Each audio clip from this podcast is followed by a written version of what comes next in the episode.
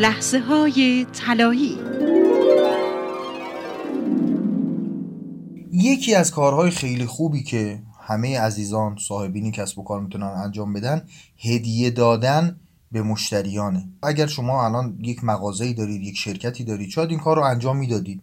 چه اینکه خیلی وقتا که من این سوال رو می‌پرسم افراد میگن بله ما خودکار میدیم سررسید میدیم فلش میدیم لیوان تبلیغاتی میدیم مثلا کلاه نقابدار میدیم.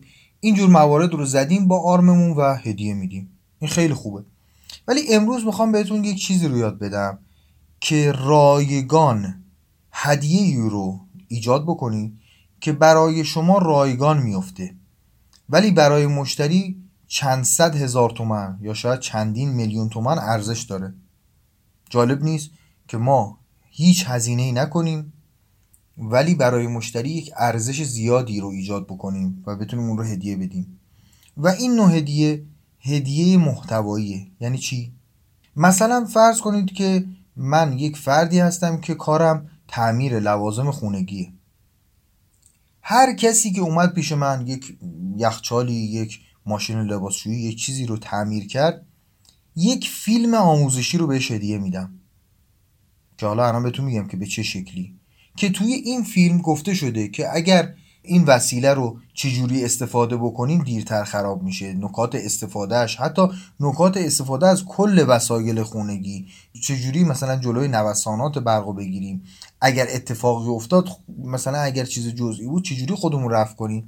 یک قطعی برق ساده نمی‌دونم شاید مثلا پریز یک دستگاهی مثلا خراب بود. چجوری این کارا رو انجام بدیم؟ یعنی یک آموزش هایی و یک نکاتی که برای اون مصرف کننده مد نظره و براش لازمه.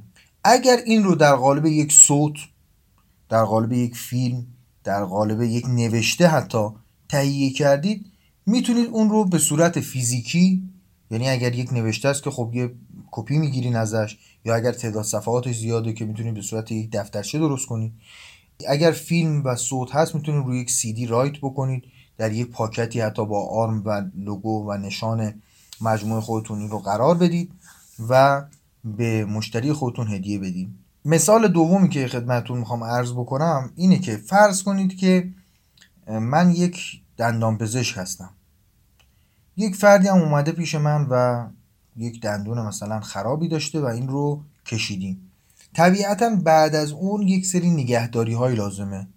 برای خودم پیش اومده که تو مطب دندون پزشکی که بودم اون آقای دکتر یه برگه یه برگه روی برگه نوشته بود این موارد و حتی با دستخط خودش و حالا اینا رو مثلا پاره کرده بود تیکه تیکه کرده بود و موقع که این کار رو انجام می‌داد این تیکه ورق رو به آدم می‌داد. فرض بکنید که چقدر جالب میشه و چقدر زیبا میشه که این مواردی که یک فردی که دندون خودش رو کشیده چه مواردی رو تا 24 ساعت بعد رعایت بکنه؟ چه چیزهایی رو باید بخوره؟ چه چیزهایی رو نباید بخوره؟ اینها رو در قالب یک فیلم این آقای دکتر تهیه بکنه. و ارسالش هم حتی می‌تونه از این طریق باشه که اون آقای دکتر بگه که این فیلم رو می‌تونی از طریق منشی دفتر از طریق رسانه های اجتماعی دریافت بکنید. بدون یک ریال هزینه. و دقت بکنید که اگر یه همچین محتوایی رو به مشتری خودتون بدین احتمال خیلی زیادی داره که این محتوا رو به دیگران هم بده و این باعث تبلیغات کار شما خواهد شد.